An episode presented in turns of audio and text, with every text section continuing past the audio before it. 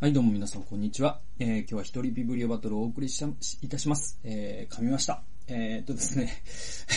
幸先噛みましたけれども、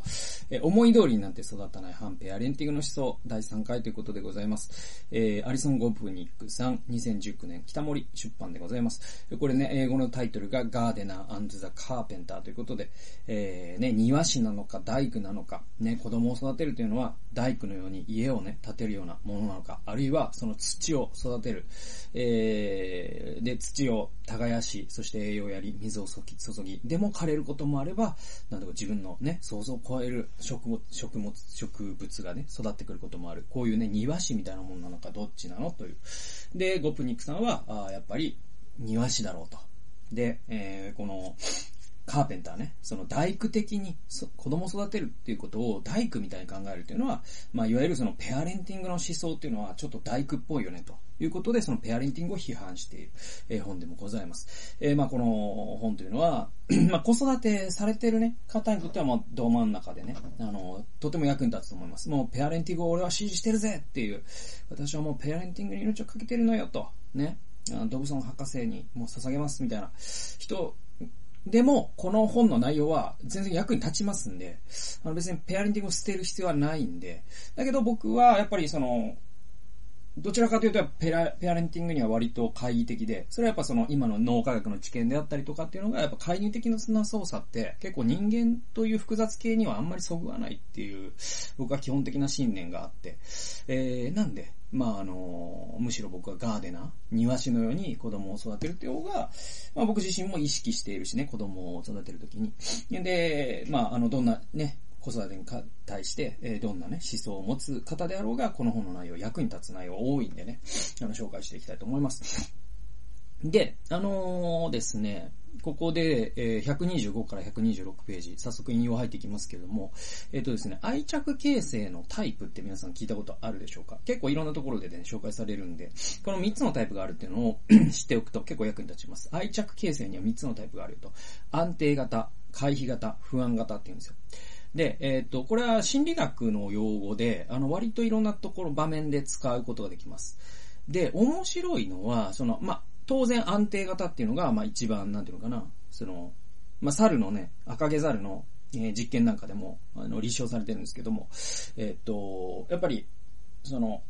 母親と、ほ、まあ、あの、霊長類、いわゆる猿とか人とかっていうのは、こう母親とやっぱりスキンシップをするっていうのはもう決定的に大事だっていうのが分かってるんですね。で、それが足りないと、やっぱりこう、結構ね、その脳に気質的な損傷が残ったりするらしいんですよ。で、これがまたその愛着形成のパターンを変えたりするんですけれども、で、安定型っていうのはもう当然その母親とちゃんとスキンシップできて、えー、基本的信頼感というものを育てられると安定型になる。で、回避型と不安型っていうのは、その不安定なあり方の違いなんですね。で、えっ、と、回避型っていうのは、なんだろうな、あの、ちょっとその、愛着を結べないから、こう、目を、子供で言えば目を反らせたりとかですね。まあ、そこれ、猿でも見られるらしいんですけども、そういうタイプですね、回避型。で、えっ、ー、と、まあ、大人になると多分人との距離を縮められない人になるんですよね。で、不安型って何かっていうと、あのね、すごいね、不安定になるんですよ。で、これね、大人になるとどういう感じになるかというと、強依存になるんですよね。その DV とかの男にはまるタイプっていうのがまさに不安型で、ものすごく好きになったり、ものすごく憎んだりっていう、すごい、こう、愛着が安定しないんですよね。だから回避型とはちょっと違うんですよ。で、えっ、と、でも不安定、不安、なんていうの、その、愛着形成が不安定だということでは、回避型も不安型も一緒なんだけれども、出方が違うよと。でね、僕はすごく面白いと思う、ここでの知見っていうのがあって、それは何かっていうと、その、物事をね、批判的に思考する力ってあるじゃないですか。でね、批判的思考力って言われるんですけども、まあ、英語で言うとクリティカルシンキングですね。で、まあ、これがまあ、すごく必要な時代なわけですよ。ね、今の時代というのは。で、まあ僕もこのね、YouTube とか、ポッドキャストの放送というのは、割と一つの、なんていうのかな、うん、目的というか、こういう YouTube を出し続けてる目的は、やっぱり聞いてる人に、こう、批判的思考力というものを培っていただけるような、あ一つのうん、助けというかね、うん、あの、一助になったらいいなという、えー、それぐらいの気持ちを持って、批判的思考力ということを僕は結構大事に考えている。で、それはその聖書から考えてもそうなんですよ。批判的思考力を持たないと、実はですね、聖書に従って歩むこと難しいです。なぜならば、なぜならば、批判的思考力って何かというと、多くの人が当然そうだと思っていることを疑うことができるってことだから。で、聖書は、ね、ローマ書12章に、この世と調子を合わせてはいけませんって言ってますよね。で、批判的思考力がないと、そもそもこの世と調子を合わせないための前提であるところの、この世の常識を疑うってことができなくなるんですよ。そうすると当然聖書のね、に従って生きるということも難しくなる。だから批判的思考力ってそれほど信仰者にとってもめちゃくちゃ大事なことだし、またこの世の中、厳しい世の中生き生き抜いていく上で、まあクリティカルシンキングが重要だというのはもうあらゆる教育者が言っていることなんですよ。でもですよ、これね、さっきの愛着形成の安定型と不安型、で言うと、どっちがクリティカルシンキングをしやすい形質を持つかっていう実験があるんですって。どっちだと思います皆さん？これね、なんかね、直感的にっていうか、なんとなく、その、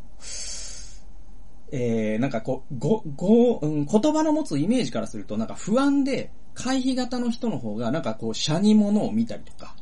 不安な人ほど人を疑ったりとかしやすいから批判的に思考しやすいんじゃないのって思うかもしれないけど、これね、逆なんですよ。安定型の愛着形成の人の方が、批判的思考力って養いやすいんですって。えー、125から126読んでいきましょう。えー、研究者たちは1歳児の集団でアタッチメントのパターンを調べる実験を行った。そしてその子たちが4歳になった時、道具の名前の実験をした。お母さんが道具の名前はフェップだと言い、これフェップなんていう道具はないんですよ、本当は。ないんだけど、そういう道具を作りました。そしてフェップ、お母さんが、これ、あなた、これはフェップなのよって言ったんですよ。で、知らない人は、が、今度は、この道具はフェップじゃないよ、ダックスだよって言うんですよ。4歳の子供に向かって。で、彼らは種類の違う動物を一つにした絵を見せるという別の実験もした。その動物はほぼ鳥の形をしているが、見方によっては魚にも見える。お母さんはそれを魚と言い、知らない人はそれを鳥だという。どちらの答えも間違いではないが、知らない人の答えの方が正しい、正確に近く見えるようにしてある。つまり、この元の絵はどちらかというと鳥に近いんですよ。だけど、お母さんは魚だと言い、知らない人が鳥と言ったんですって。でね、えー、道具の実験まず行きましょう。道具の実験では、安定型の子は、これはフェップだって言ったんですって。どちらかが正しいとき、知らない人ではなくて、お母さんの意見に従ったのだ。ね。ところが、これ面白くて、鳥と魚の実験では知らない人の答えの方が正しいと思えたのか、子供たちはそれを鳥だと言った。つまり安定型の言葉、えー、子供たちって、どちらかわからない時には信頼している方の意見を採用するんです。だけど自分がこっちが正しいと思う時は、信頼している人が違う方を言った。つまり、えっ、ー、と、魚だと言ったとしても、自分には鳥が、だと見えた場合、これ鳥だとやっぱ思いますねって言えるんですよ。これ批判的思考力の、えー、とても重要な部分なんですね。じゃあ、回避型の子供はどうだったか。えー、読んでいきましょう。えー、ところが1歳の時に回避型だった子の行動は違った。フェップという子とダックスという子が同じくらいいたのだ。母親だけでなく知らない人の意見も受け入れる余地があったのだ。えー、不安型の子の行動はまた違った。鳥と魚の実験のように母親が間違っている可能性が高い時でも母親の言葉を選んだと。だから自分には鳥に見えてるんだけど、母親が魚よって言ったら魚って言っちゃうっていうのが不安型の子供だったんですね。で、回避型の子供っていうのは、母親がフェップといい、ダックスって他の人がダックスって言った時に、信頼している人の意見と信頼してない人の意見を同じウェイトに置いちゃうんですよね。で、これすごく僕は面白くて、それ両方とも何かっていうと、批判的思考力がないんですよね、あんまりね。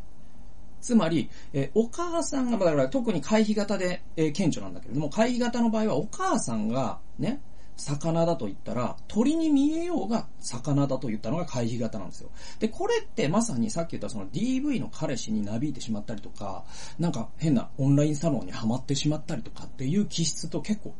似てますよね。あとその、共依存ですね。ある一人の人に完全に100%リソースを注ぎ込んで、え裏切られるっていうことを繰り返すタイプの人間関係。で、実は回避型の愛着形成の人に多いんですけれども、で、この人たちの、実はその、なんでそうなっちゃうかというと、実は批判的思考力がないんですよね。そうすると、自分はこう思うということを、他の大勢の人とは違う意見だったとしても、主張できないんですよね。他の人の意見にいつもなびいてしまう。なので自分がなくて、なんかこう、あの、本当に浮き草のようにですね、流れされてしまう。で、これってやっぱりキリスト者が、あ神のね、言葉に従っていくと、生きていくときにも、すごく不利になりますよね。世間がこう言ってるんだからこうに違いないだろうって思っちゃうってことは。はい。これすごいね、面白かったですね。次行きましょうか。次はですね、164から165ページなんですけれども、あの、遊びと脳の可塑性の関係ですね。これね、結構いろんなところで、あのね、紹介されてたりもする実験なんですけれども、えー、読んでいきましょう。これを実証するために、幼い時に遊んだ経験のあるラットと、遊びの経験のないラットに、ニコチンを投与する実験が行われた。で、ラットでの実験ですね。で、ニコチンのような物質は脳が学習する力を高める自然のコリン作動性物質によく似ている。はい。え、タバコを吸うと目が冴えて集中力が高まると感じるのはそのためだ。ニコチンのような薬物は脳を若い時のような柔軟な状態にするが、特、どのぐらい柔軟になるかは人によって違う。幼い頃に荒っぽい遊びを経験したラットの方が、生真面目な兄弟よりも大きな影響を受けた。遊びを経験していたことで、大人になってからも可塑性が保たれていた。えっ、ー、とですね、この、ニコチンって、そのコリンえー、作動性物質。で、コリン性作動性物質っていうのは脳の中の、まあ、いわゆるそのケミカルっていうかね、その神経伝達物質の一つで、で、このコリン作動性物質が増えると、脳が、なんていうか、じゅ、なんか、あの、脳、の可塑性っていうのが、その、ここで可塑性と言われてる言葉、その脳がフレキシブルになるんですね。で、えっ、ー、と、こう、子供の脳ってフレキシブルだと思うんですよ。脳の柔軟性が高まるっていうんでしょうか。えだから、あの、まあ、タバコをね、愛煙家の方は、なんかこう、小説家の人とか、なんかタバコを吸うと集中できて、いいアイデアが浮かんでくるみたいなことって、あながち、なんていうのかな、嘘じゃないところも、こういうね、え証拠を見ると、あったりするわけですよ。なんか、例えばなんか、違ったかな？なんか宮崎駿とかもなんかすごいタバコ吸ってるイメージあるけど、結構いますよね、そういう、えー、クリエイティブの人がね、タバコを吸うっていうのは、実は、なんかその、まあ、コーヒーと同じように、やっぱ集中力を高めたりとか、新しいアイディアを入れたりとかするのに、その脳のケミカルの状態を変えてあげるために、まあ、タバコ吸ってるっていうのもあるので、僕はそういませんけれども、あの、結構そういう意味では、なんか、まあ、と、あの、健康には絶対悪いんだけどね。だけど、そういうことってあるのかな。ちょっと話それましたけれども、このラットでそのタバコのような物質を与えたときに、ね、あの、兄弟だから、その遺伝的には差はないんですよ、この二つのラットは。だけど、その若い時に、たくさん遊ばせたラットと遊ばせなかったラットでは、同じ刺激を与えた時にも、その脳の可塑性の戻り方、脳がより柔軟になったのは、えー、遊ばせたラットの方だったんですって。で、どのラットの脳も成長すると柔軟さが失われた。しかし、幼い時遊んでいたラットは、成長してからも変わる力を維持していた。はい。えー、つまり脳の可塑性が高いのだ。遊びは何か一つのことができるようになるのを助けるというわけではない。多くのことをより柔軟に違うやり方で行えるように助けるのだということで。えー、これね、だから遊びってね、メタ能力なんですよね。で、あの、能力っていうのはまさにそのテストでいい点を取れるとか、ね、100メートル走が何秒で測れる、あ走れる。これ能力じゃないですか。だけど、その、例えば100メートル走で走れるという、その学習した結果を勉強に活かせる。みたいな、これって、これってメタ能力なんですよね。で、あの遊びっていうのはこのメタ能力を高めるんですよね。で、まあ、その、まあ、教育というとね、どれぐらい遊ばせるのかって結構重要な問題じゃないですか。どれぐらい勉強させて、どれぐらい 遊ばせて、そもそも勉強させるということができるのかどうかっていうことも含めてね。あの、机に座って勉強しろって言って命令することはできますよ。でもその子が本当に学習するかどうかはその子の脳にしか主権がないんだからっていう考え方もあるんでね。で、言うと、あの、僕は、あの、まあ、僕の親に一つ感謝することがあるとすれば、まあ、割かし教育マナーとこはあったけれども、それでも、その、当時僕は、あの、企業団地に住んでいて、僕のね、友人たちはもうみんな塾に行ってました。で、もうめちゃくちゃ勉強してましたね。小学校の頃から中学受験目指してみたいなことやってて。で、お父さんとかも東大、京大、えー、慶応、早稲田以外いませんでしたから、僕で、僕が一緒に遊んでる子供たち。ね。それぐらいの企業団地って結構ホモソーシャルな場所で。で、えー、その中で僕って塾に行くのを絶対嫌だっつって行かなかったんですよね。で、何してたかって言ったら野山で遊び回ってたんですよね。で、その間、母親は、いわゆるそのマママ友に、あ、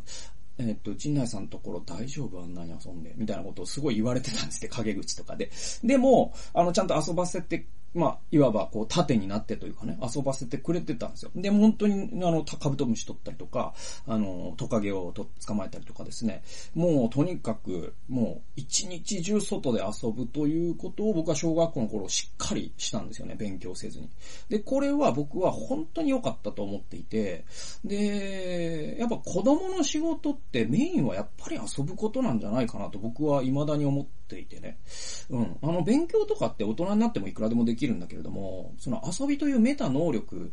を培うのはやっぱ子供の脳でしかできなくて、で、やっぱりちゃんと子供の時に遊んだ人ほど、なんていうのかな、その仕事を遊びのように楽しめたりとか、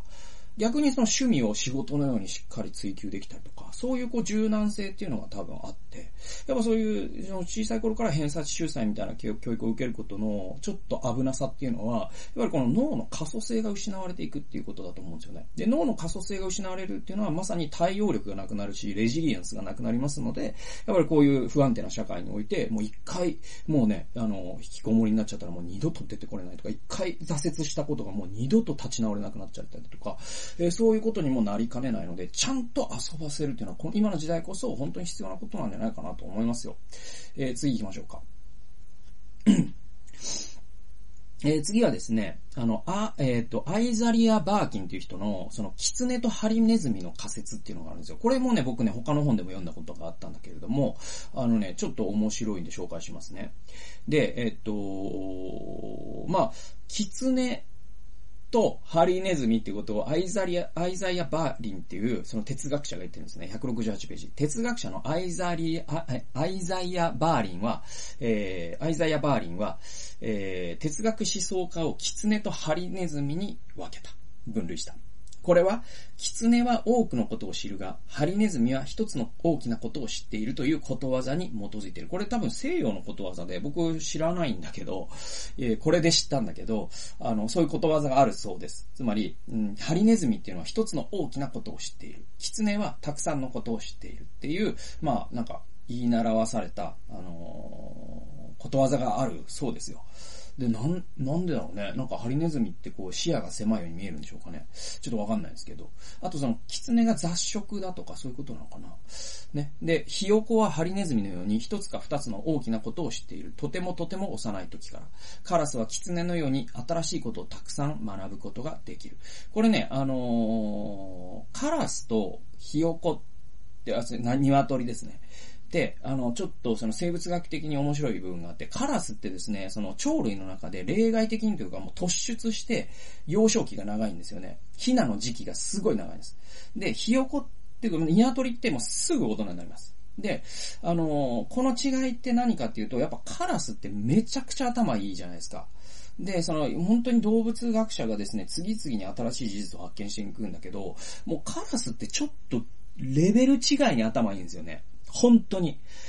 で、もういろんななんかその、実験があったりとか、その観察のね、あれがあったりとかするんだけども、本当に頭いい。で、その、もう IQ で言ったら、もうかなり、ね、その、なんか人間に匹敵するんじゃねえかぐらいに思う時もあるぐらい行動するんですよ。で、じゃあなんでカラスってそんなに、そんなことができるのっていうと、えっ、ー、と、この、ね、あのーアリソン・ゴプニックさんは、そのカラスのその幼少期の長さっていうところに秘訣があるんだろうと類推するんですよ。で、人間もその霊長類の中でズバ抜けて頭がいいのは、霊長類の中でも、まあ、哺乳類の中でも当たり前なんだけど、霊長類はもう比較的幼、その、幼児期が長いんですよ、哺乳類の中で。でもその中でもダントツに長いのが人類なわけです。つまり独り立ちするのに20年もかかるとかって、他の動物でありえないわけですよ。で、それこそが前頭葉を育てて、で、えー、なんかこう、応用力のある、うん、知能を育てるんだと。で言うと、カラスっていうのはまさにいろんなことを知っている、えー、そういう幼少期を過ごす。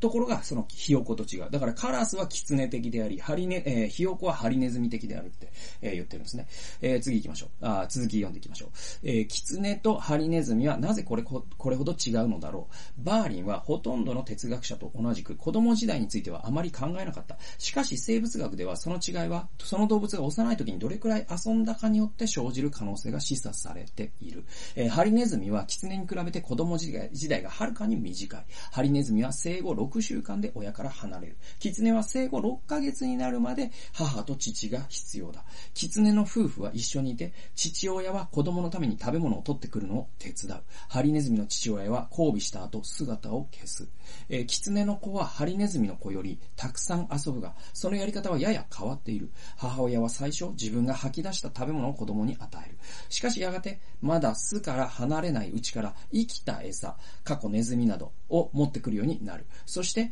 小狐はそれらを追いかけて遊ぶと。えー、バーリンはプラトンやアリストテレスの父親が献身的だったか怠け者だったか、あるいは彼らが子供の頃遊ぶ時間がたっぷりあったかについて語ることはないだろう。しかし見守ってくれる大人たちに囲まれ、保護された状況で追いかけっこをして生きた餌を食べることは、哲学の大学院のセミナーに参加したことがある学生たちにとっては馴染みがあると思えることだろうということで、あのーえっ、ー、とですね、まあ、その、バーリンという人は、その、専門家っていう、ういわゆるその、専門バカみたいなことをこのことわざを通して批判してるわけです。えっ、ー、と、キツネとハリネズミの仮説ってね。で、えっと、これ、専門知はもういらないのかというですね、別の本で、このバーリンのことをもうちょっと詳しく説明されてるんだけれども、そのキツネ型とハリネズミ型っていうのは、ハリネズミっていうのは、いわゆるその、まあ、悪い言い方をすると専門バカなんですね。一つの分野しか知りませんよってこと。で、狐っていう、狐型っていうのは、結構その、えっ、ー、と、学術、分野横断的にいろんな知識がある人のことを言うんですよ。で、プラトンとかアリストテレスってまさに、あの分野横断的にいろんなことを知ってた人じゃないですか。で、ああいうタイプの知識人って今いないんですよね。今本当に学問が細分化しすぎしすぎていて、その専門家と名乗るためには、要はその一点集中、ハリネズミにならないと専門家になれないというのが、まあ今の学問の状を取り巻く状況のちょっと不幸なところで、だからそのジェネラリスト的な、分野横断的な、まあリベラルアーツ的なと言ってもいいでしょう。そういうですね、そのプラトン型アリストアリストテレス型のですね、そういう知識人ってていうのは今出づらい時代だということをバーリンはあまた批判してもいるんだけれども、で、じゃあプラトンとかアリストテレスのような、あそういう、うん、分野横断的な知性を養う人っていうのは多分この著者ね、ゴプニックさんはそういう人たちって多分小さい頃にたくさん遊べた人なんじゃないのっていう風に類推するんですね。狐になれる人っていうのはたくさん遊んだ人なんだってことですよ。で言うと、僕僕はね、まあ僕がじゃあそのプラトンだとか言うつもりは毛頭ありませんけれども、でも僕って割とその今の時代にしては、そのなんていうかな、専門分野で一点突破しようとはしてないし、そもそもはできないというキャリアを選んだんだけどね。でも、その、いろんな分野を、こう、橋を架けれるからこそ僕は必要とされている面があるんです。その、例えば起業をして、このコンサルティングをするっていう時に、えー、なんだろう、僕に指名してくれる人というのは、その、僕が何かの特化した専門家だからお願いしますって言ってるというよりも、僕が多分いろんな専門分野を横断できるからこそ、多分他の人にはない視点を持ってんじゃないのということを多分期待して依頼してもらってると思うし、その依頼に僕が答えれてると思うのは、多分僕がそうやって分野を横断して、まあまあ最初獣医師から始まって、えー、NGO で働いて、で、キリスト教の世界でも働いて、で、なんかこうね、もうとにかく僕は僕は多読乱読ですから、あらゆる分野の本を読んで、えー、読み続けているというところに僕のその強みがあるということで言えば、僕はハリネズミ型の勝負はしてなくて、キツネ型の勝負してるんですね。で、じゃあ僕がこれをできるのは何かというと、多分僕いっぱい小さい頃遊んだからじゃないのかなっていうふうに、ここからは読み取れるし、案外僕の体感としても間違ってないんですよね。なので、その子育てされてる方本当にぜひですね、たくさん子供を遊ばせてあげてほしいなと思うし、僕もそうしてあげたいなと思いますね。はい、次行きましょう。えー、っと、じゃあ、これ最後の引用にしましょうかね。えっ、と、第3回の最後の引用にします。えっ、と、171から172ページでございます。えっ、とですね、えー、と、これね、あの、偉大な科学者ってどんな人ですかっていう話があって、あのね、優れた科学者を定義した、その、えっ、と、カール・ポパーっていう人がいるんですね。この人は、えっ、と、科学史家なんですけれども、サイエンスヒストリーというね、分、分野の人で、で、カール・ポパーって、そのパラダイムを確か言った人なんだよね。ポパーでいいんだよね。うん。で、えっ、ー、と、パラダイムシフトっていう言葉を最初に言った人だと思います。間違ってたらすいません。確かそうだったと思います。それで、えっ、ー、と、このパポパーがですね、優れた科学者の定義を言っていて、171から172に読みましょう。これ短い引用なんですけどね、えー、偉大な科学哲学者であるカール・ポパーは、優れた科学者は自分たちの理論が正しいと確認する証拠よりも、その理論と対立する証拠の方に興味を持つと指摘した。これさっきの鳥と魚の絵って同じ話ですよね。つまり愛着形成が安定した子供だけが、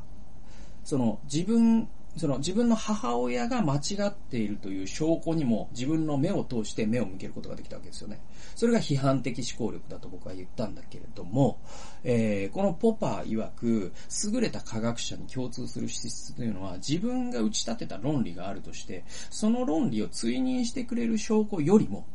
その論理に反対する証拠の方に興味を持つっていうのが優れた科学者の資質なんだよって言うんですよ。でね、えー、っと、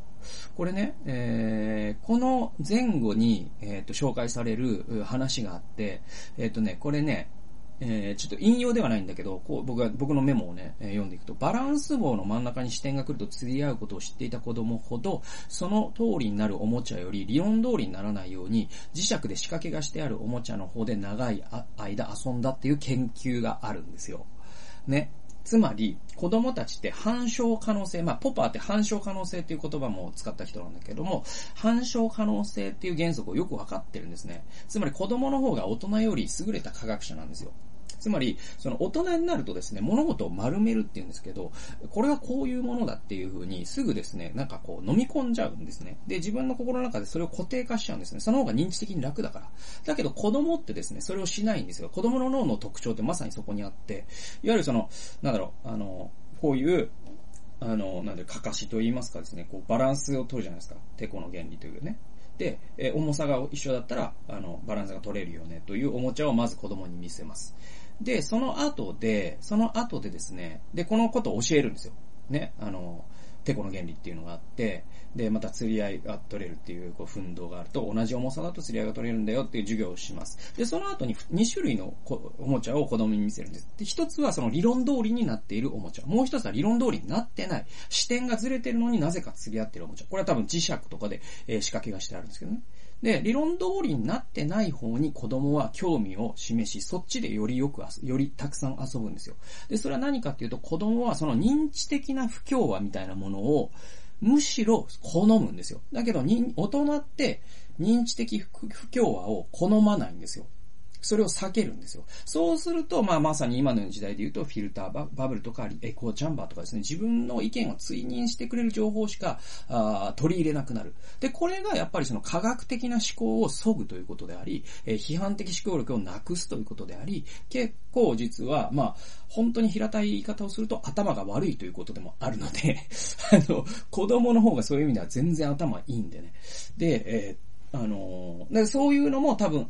遊びの中に結構詰まってるんですよね。で、これって多分、その、いわゆる漢字ドリルみたいなものには何も入ってなくて、やっぱり遊びの中にこそこういう認知的不協和とかですね、その自分の、え、理論を反証する可能性を探すとかですね、そういうのって遊びの中にこそ詰まってるんで、なんだろう、カブトムシ育ってみた、ね、図鑑にはこうやって書いてあったけど、なぜうまくいかないんだろう、うまくいかなかった、うまくいかない証拠を集める。そうすると、えー、実はその明るさが違ったんだとかっていう発見ってですね、これはまさにそのヒューリススティックであり、科学者になっていく道でもあるので、本当にですね、たくさん子供を遊ばせてあげるっていうのは本当に大事なことだと思います。で、これはまあだからその、ガーデニングで言うと、本当に肥料をあげるようなもんなんで、えー、大事にしてほしいなと思いますね。まあそんなことで、もう30分経ちましたので、第3回はここまでにしたいと思います。また次回の動画及び音源でお会いしましょう。最後まで聞いてくださってありがとうございました。それではさようなら。